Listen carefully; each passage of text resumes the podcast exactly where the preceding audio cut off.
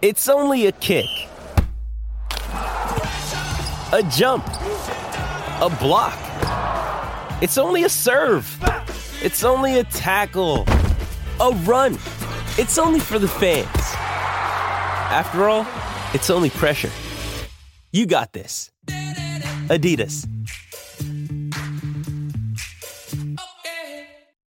For logbook servicing you can rely on, you need to make the right choice. You need trained professionals who are fully qualified to service your car according to manufacturer's specifications. For real peace of mind and a nationwide warranty, book in or book online at repcoservice.com. Welcome to Inspiring Stories for Bowra and O'Dea. Don't miss out on the little moments because the little things are everything.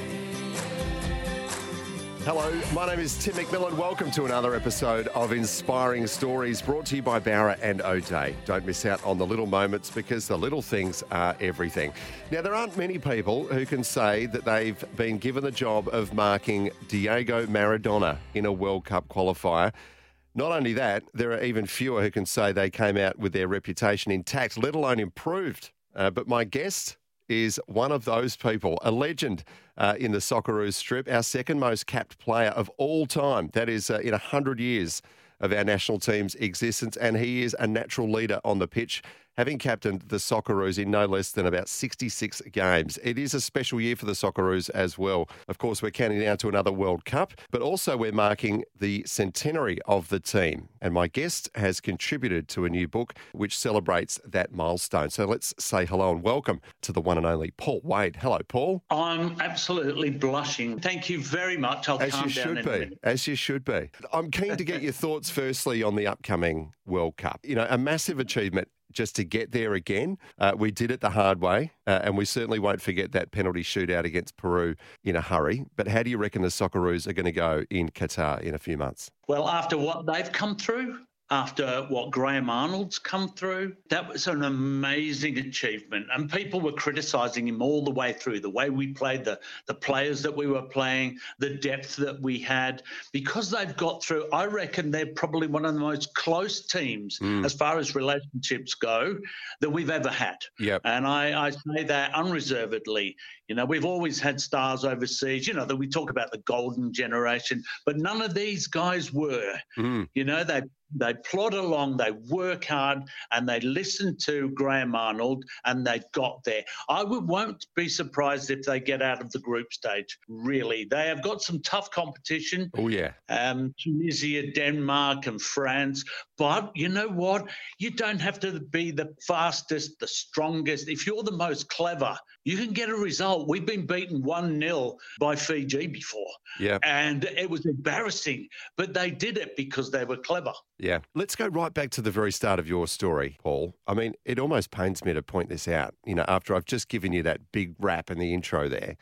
a, Socceroos legend. But I, you know, we have to acknowledge the reality that is that you weren't one of us until you were into your, your young adult years almost. You came to, to Australia at the age uh, of 11, having been born in, in Cheshire in England. Uh, tell us what were, what were your sort of your, your striking memories from life as a kid in England? Yeah, I'm a 10 pound pom. Yeah. Uh, honestly, I had no idea what I was coming. Didn't even know where Melbourne was. My dad, dad came out here as an electrical engineer. But Yeah. if I think back, you know, I never played for a club until I got to Australia. Is that we right? used to That's bizarre. yeah, yeah.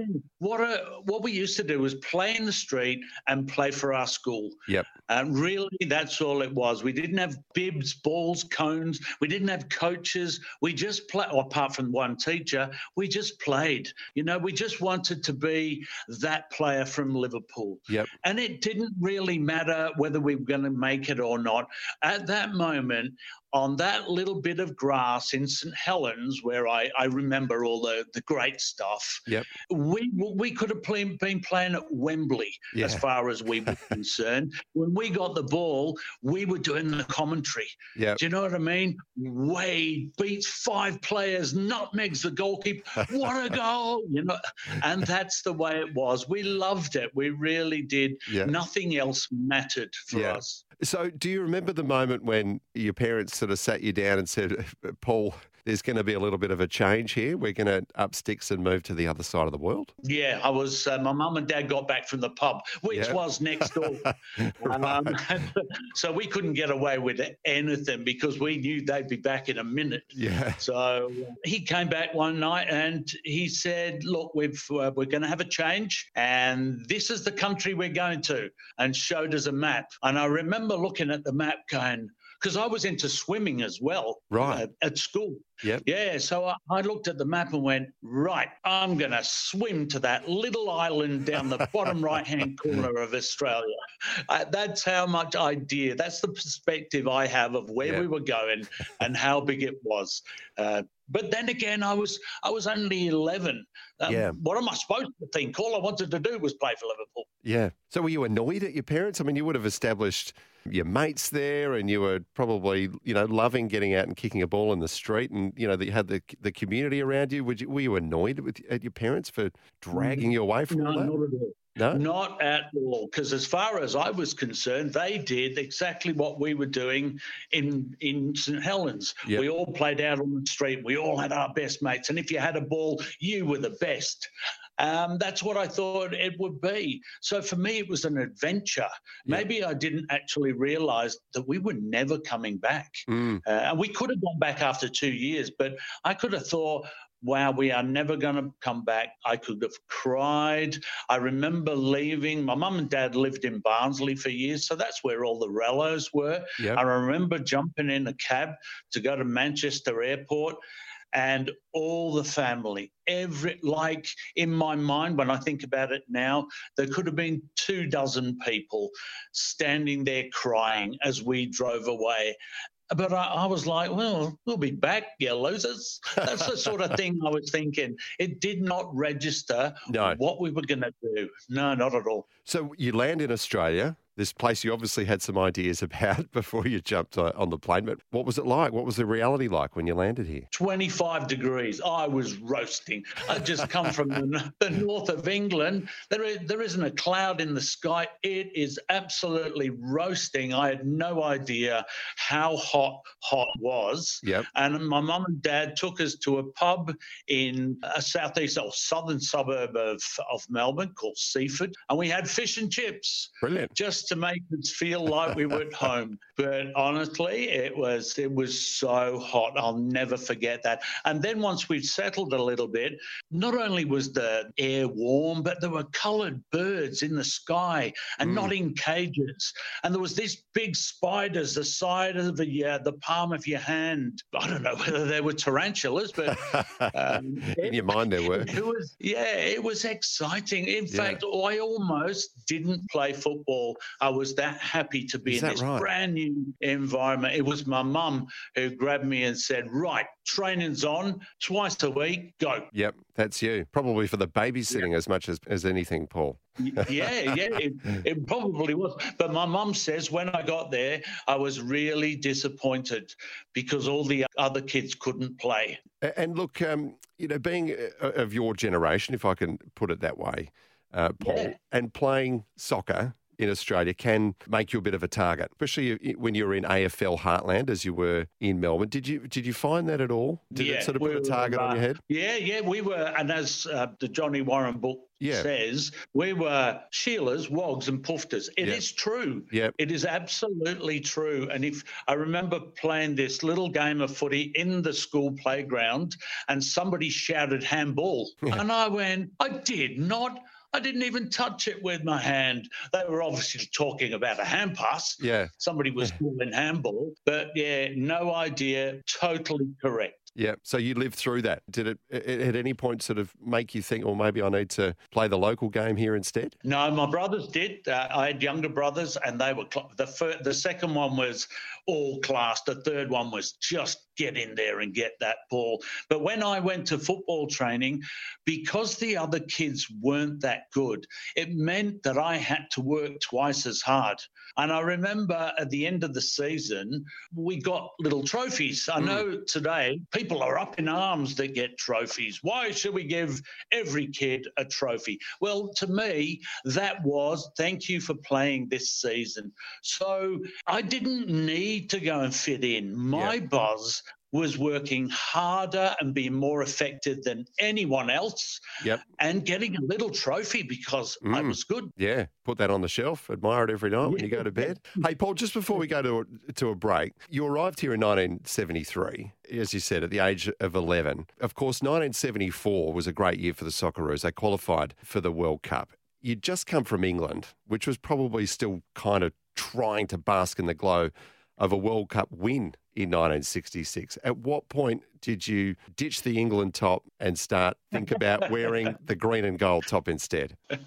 Uh, you know, I don't think I ever realised there was an England team because we were so fixated by Liverpool. Yep. That was the that was our World Cup team as far as I was concerned. So when I came out here, I still thought of Liverpool.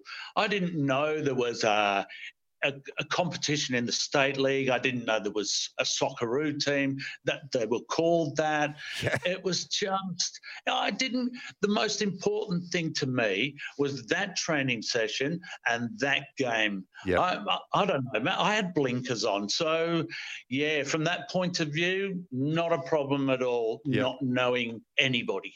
let's put it down to focus and commitment, Paul. Attributes that served you well Absolutely. throughout your career. Let's take a break. After that, um, your first foray uh, into the NSL as it was uh, in those days uh, and beyond. This is Inspiring Stories. Our special guest in this episode is Socceroos legend Paul Wade. We'll be back with more of his story right after this.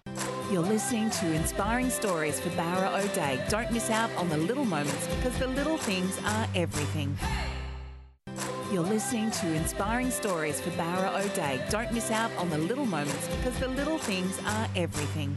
Welcome back to Inspiring Stories. Uh, in this year, we are celebrating 100 years of the Socceroos. So, who better to chat to uh, to mark that occasion than our second most capped player of all time in a Socceroos strip in Paul Wade?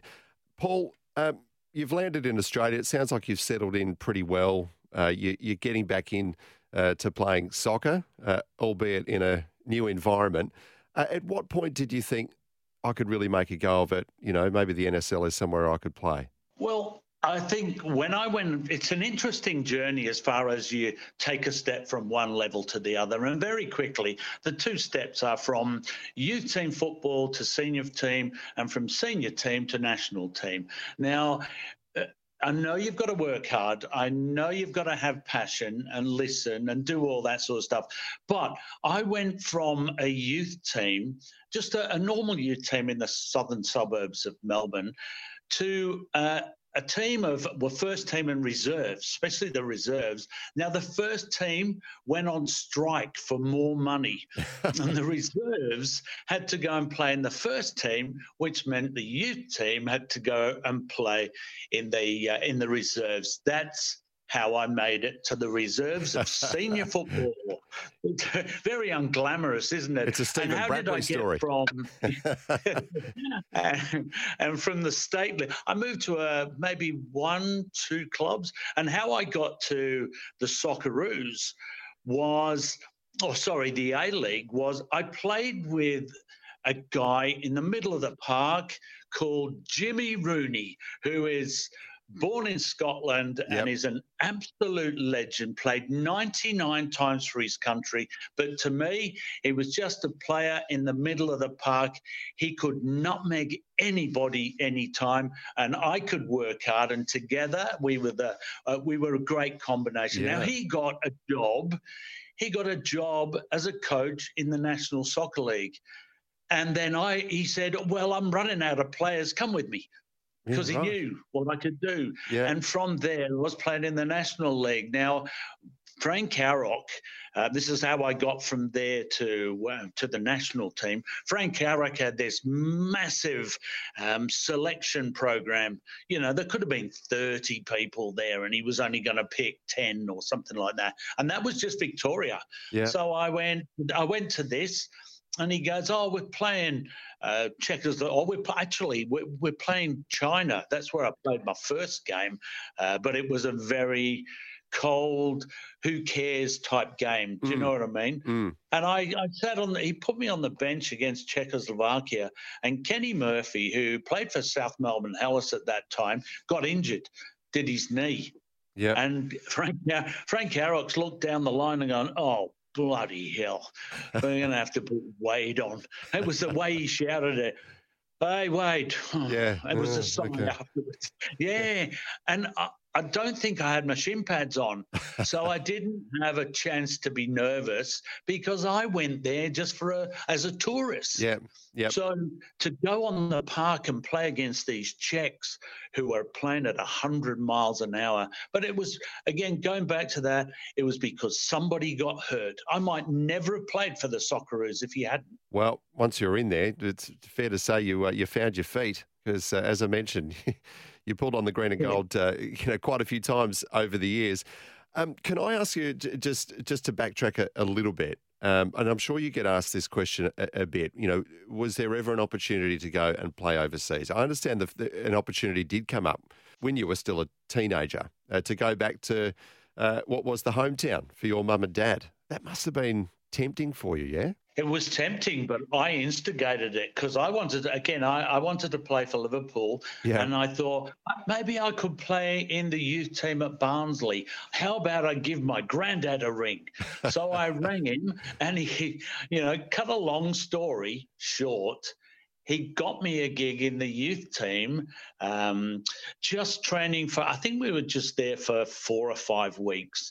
Uh, it, I, but I instigated that trip of, Yep. of six weeks. I paid for it, so I went there and I just trained with these. You know what? They were faster, they were stronger, they could kick a ball straighter. In fact, one coach said to me, Why are you kicking a ball like a boomerang? Nobody ever taught me how to kick a ball accurately in a straight line. So it, it was that sort of wake up call. So when I came back uh, from England, oh, I'll tell you how I was leaving. I said to the coach, Thanks very much for having me. I'm going home to Australia tomorrow. And of course, he's got, oh, mate, we thought you were going to stay for another couple of weeks. I was going to give you a game. Oh, come back, come back tomorrow. Tomorrow night, we're going to play Chesterfield at, at Oakwell, which is Barnsley's ground. Uh, you can play as a number five, centre back. In other words, you're crap. Put you at the back. Surely you can't make a mistake. Just kick it out. Yeah. Well, I played. Yeah, it was on Barnsley's ground, and let me tell you, it was a real ground with stands and Yep. four floodlight towers, and I and the ground was beautiful. Yeah. It was like a carpet. And the next day, because I left then, and the next day in the newspaper it says, Wade shines for Barnsley youth team. And so I never really got a chance. And I, I probably wouldn't have made it at that time. But wow, I played on an English football ground with real stands. And, and made the local paper. I hope you cut it out and brought it home. yeah, the Barnsley Echo. Don't you worry about that. That is safely planted in my time. safe. That's the big time. Yeah. Yeah. Um, was it was it tempting though to a- a- at any point though after that to pursue a career outside of Australia? You know what? I mean, people might be disappointed with this, but no, I was happy. I was I was happy being at home. It was a safe place for me. Um, I, I just enjoyed playing football. I had really no ambition other than Liverpool. Uh, so no, I didn't. Every training session and every game, whether the players were good or not, that was my focus. Yep. Um, I didn't even. I never thought of money, fame, and fortune because I'm sure that's why people uh, chase that sort of stuff. Yeah. Um, can you take us back to the, the NSL days? I mean, you know, rightly or wrongly, people often uh, think of that chapter of Australian soccer now as being a time um, where there were very, you know, clear ethnic tensions, and you know, you saw it just in the names of the clubs; they were pretty clearly defined as being a Croatian club or an Italian club. I mean, you played for Brunswick Juventus. Um, for instance, um, do you remember it that way? Was it was it that kind of tense, and there was this extra spice uh, to the atmosphere at a game because there were uh, ethnic divides and tensions between rival supporter groups? Absolutely. That, that's the way these clubs were invented. Yeah. You just come out from Italy. You don't speak anybody else's language, especially English. So, um, uh, all right, well, why don't we start a football club? Because we all love football. Yeah. And we're proud of our country and we have a history and we want to stand up for that. And that's where it all went wrong because um, I'll reference a couple of countries. Uh, the Croats hated the Serbs and the the Greeks hated the Massos, and you know what? As I as I got into the NSL, they weren't old people fighting on the terraces. They were young youth people who'd find it, found it, took it upon themselves to go, you know what, let me fight here for my granddad who fought 70 years ago. Yeah. And that, is, again, is another way that it smashed the NSL and football right across the board. Whenever there was a report in the paper, it was soccer violence. Yep. Yep. You never saw it in the AFL. It was soccer violence, and that was it. Mm. Which I imagine uh, for someone like yourself, you you know you'd uh, you'd come from a uh, an English background. Um, you were almost a, a piggy in the middle in all of that in many ways, I imagine. Yeah, but you know, all the players got on. Yeah. We all came from different countries, whether we were first or second generation, but we couldn't care where we came from because you were wearing a red shirt and I was wearing a blue. That's why I kicked you. Yep. Not because you're Croatian and I'm the Serb.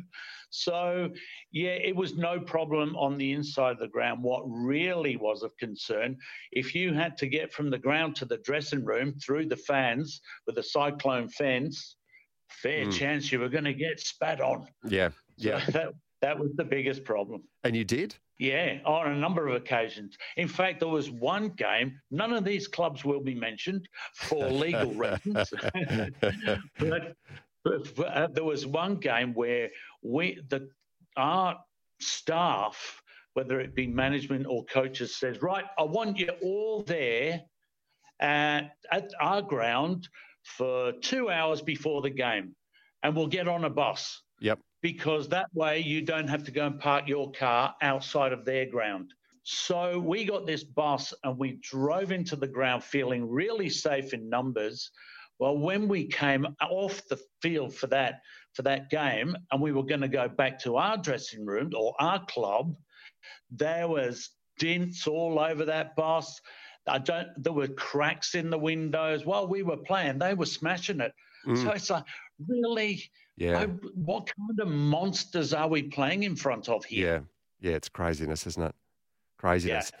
Hey, yo, Paul, we need to take another break, but after that, we'll get into your international career. Have to hear the Maradona story or if there's more than one, feel free to share them all uh, and other highlights as well uh, in the green and gold. So we'll get through as many of those as we can right after we take a break. Paul Wade is our special guest on Inspiring Stories. Back with more after this.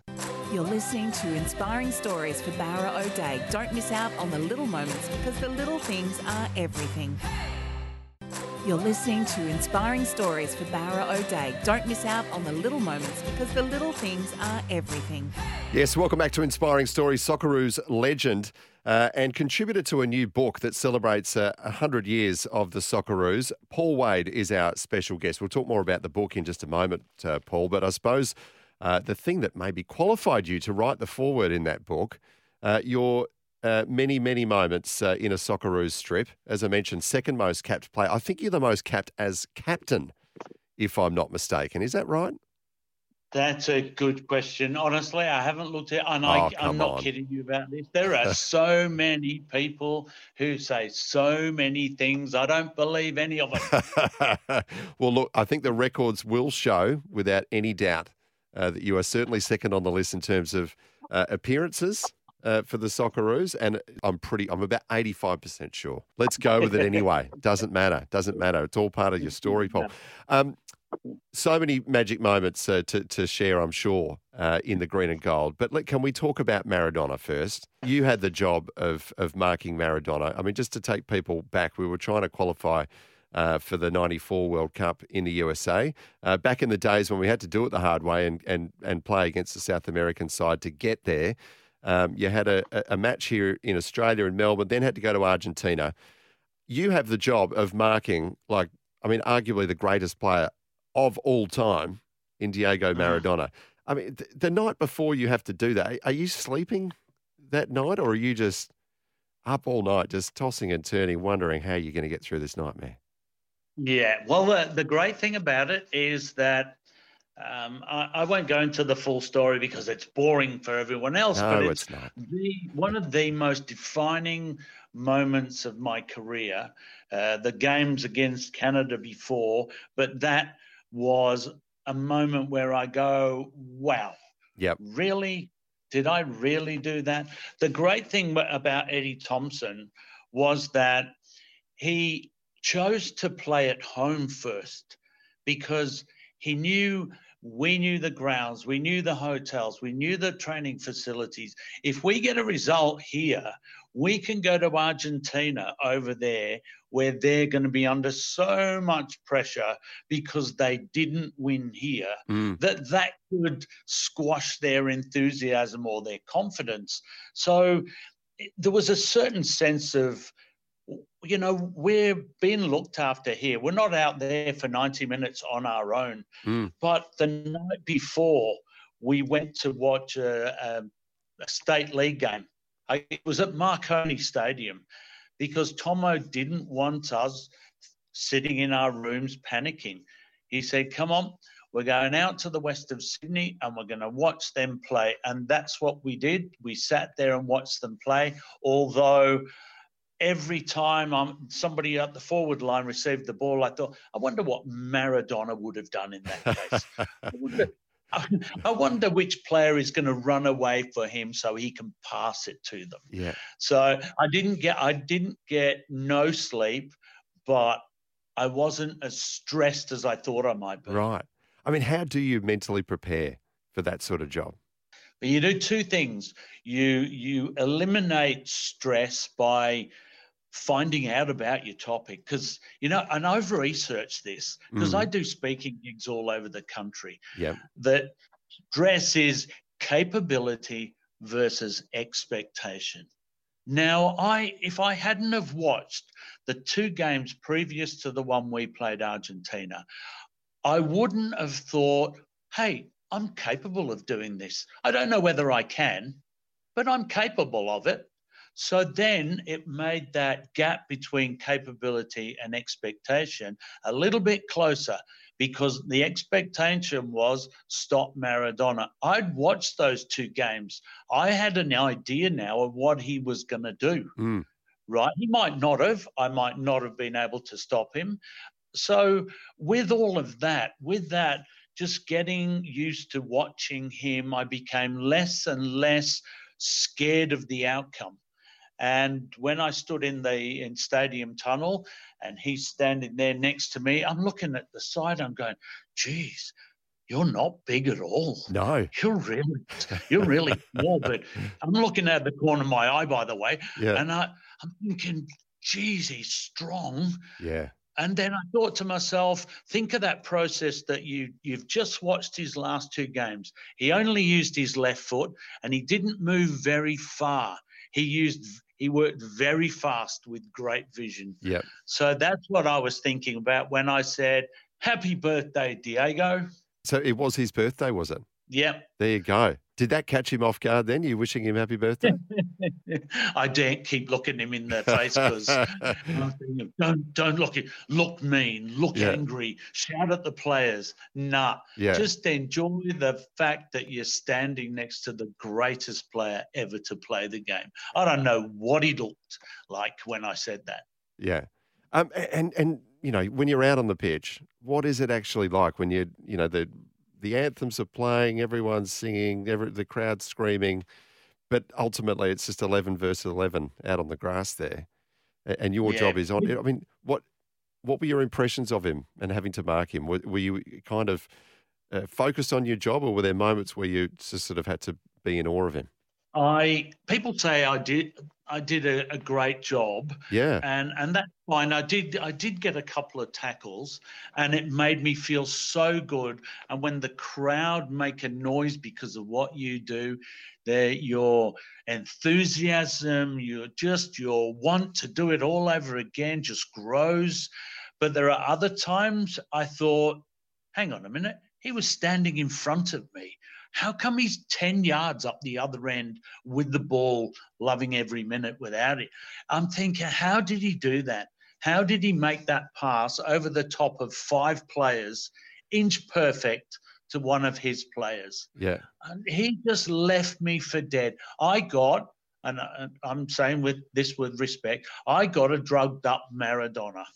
Uh, socially drugged up, I'm Yep. assuming. Yep. Um, coming off all of that, Yep. I didn't get a Maradona in 86 who could tear anybody apart. Mm. So, yes, I stood there at times going, wow. Yeah. People said to me, oh, maybe you should have kicked him a bit more. I wasn't going to go and kick somebody like that. I wasn't in awe. In fact, there was one time, I've got a bit of vision of it, where I just thought he's shielding the ball. I thought I'm just going to push him over. So I pushed him over and stood there with a smile on my face. And I got up and I, uh, he got up and I apologized. I had my hand out to say sorry with a big smile on my face. And he got up and he, sh- he showed me the palms of his hand, shrugged his shoulders and said, Don't worry, mate. Better players than you have kicked me before. And I thought, Oh, good on you. Thanks for that. I'll take that. Yeah. Yeah. And the history books will show, of course, 1 1 uh, in Australia, which still had you right in it. You then have to go to Argentina uh, and play in, I can only imagine, a pretty hostile environment over there.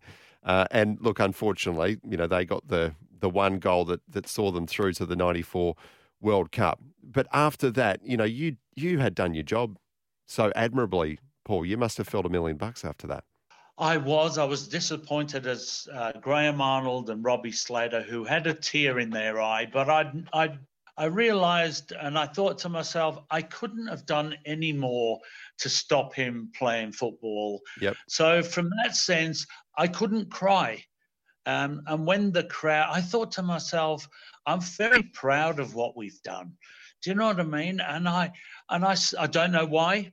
I, I was going after Maradona's shirt. I wanted his shirt. So I pulled, and you can see the vision. I pulled on the back of his shirt as he's walking off. And I and I thought, and anyway, he turned round and I said, Do you want to swap? And all he said was Fidel Castro. What? And I'm thinking, Fidel Castro, I've just chased you around for 180 minutes. You are kidding me. Now, right before that, Fernando Redondo, who is Yeah, one of the Phenomenal greatest Yeah. yeah, yeah. He's walked past me and said, Do you want to swap? And I said, No, thanks. I want Maradona's. Wow. Oh, Maradona told me to get stuffed. I have run so quickly after Redondo. You should have seen the look on his face. If he could have, he would have put his middle finger up and told me exactly. where to go. So did you get it? no, No, he told you to I get stuffed. I was in tears. No, I wasn't in tears, but I was absolutely I bet. devastated. I mean, there were a couple of other big time players in there too, weren't there? Batistuta, for instance. You didn't um, didn't track him down and say how about it, or was his his was already gone? Yeah, absolutely. His was gone because Alex Tobin thought, you miserable so and so, you scored a goal using me. I want that shirt. Because you, you remember the vision? He had a shot at goal from a very acute angle. It hit the top of Alex Tobin's foot, went over Robbie Zabica's head and into the back of the net on the far side of the goal. And that was it. And the noise was unbelievable. Mm, It really was. You know, you, you think you've heard noise before in this country? No, you have not. Yeah, And they don't shut up from that point. yeah. And so, if, I may digress for one uh, Go for it. at the end of the game, everyone was disappointed. But I looked up in the stand, there was one Aussie flag. And I, because I wasn't, you know, totally in despair, I thought, come on, boys, let's go and applaud that Aussie flag. Anyway, they reluctantly, you know, went over and we started applauding the flag. The whole side of that stadium started applauding us. Wow. They thought we were applauding them. Hey, yeah, we need to take another break. After that, uh, keen to get, hear about your life outside of, of football as well, because I know you were a draftsman through your career, which is probably just as well. Because if you're earning five grand a year playing in the NSL, you're going to need something else to keep you going, uh, and all the things you've been doing uh, after uh, your retirement as well. So stacks to get through uh, with Paul Wade, our special guest in this episode of Inspiring Stories. Back with more in a moment. You're listening to Inspiring Stories for Bowra O'Dea. Don't miss out on the little moments because the little things are everything. You're listening to Inspiring Stories for Bowra O'Dea. Don't miss out on the little moments because the little things are everything. Welcome back to Inspiring Stories. Tim McMillan is my name. My special guest is Socceroos legend Paul Wade, who played 118 times uh, for Australia, over 300 games uh, in the NSL. Uh, and what many of you may not be aware of is that uh, Paul actually played uh, through much of that uh, that time nursing epilepsy. Paul, can you tell us firstly how you, how you managed to play while managing that condition? Well, the great thing was, and I say that you know, I don't want to upset anyone who has epilepsy, is that I didn't know I had it. Right. I knew that for 30 seconds I would feel sick, hot, and dizzy. The other thing was I felt lonely, mm. which is really weird. So suck it up, Wadey, get on with it. You know, I was brought up in the never let them know you're hurt. Yeah. So I didn't tell anyone. And then I collapsed in front of a physiotherapist just before we played Argentina over there. And he said, as soon as we get back to Australia, you go and see a neurologist. So I went to a neurologist. They did all the tests on my brain. They said, You've got a scratch on your front temporal lobe. You've been having seizures all your life. Your brain has been short circuiting. Here's your medication. Wow. Wow. You can imagine how I felt. I was embarrassed. Nobody else I knew had epilepsy. Yep. I was embar- totally embarrassed. So now I'm sneaking around taking medication. I retired as a footballer. I'm working on Channel 7.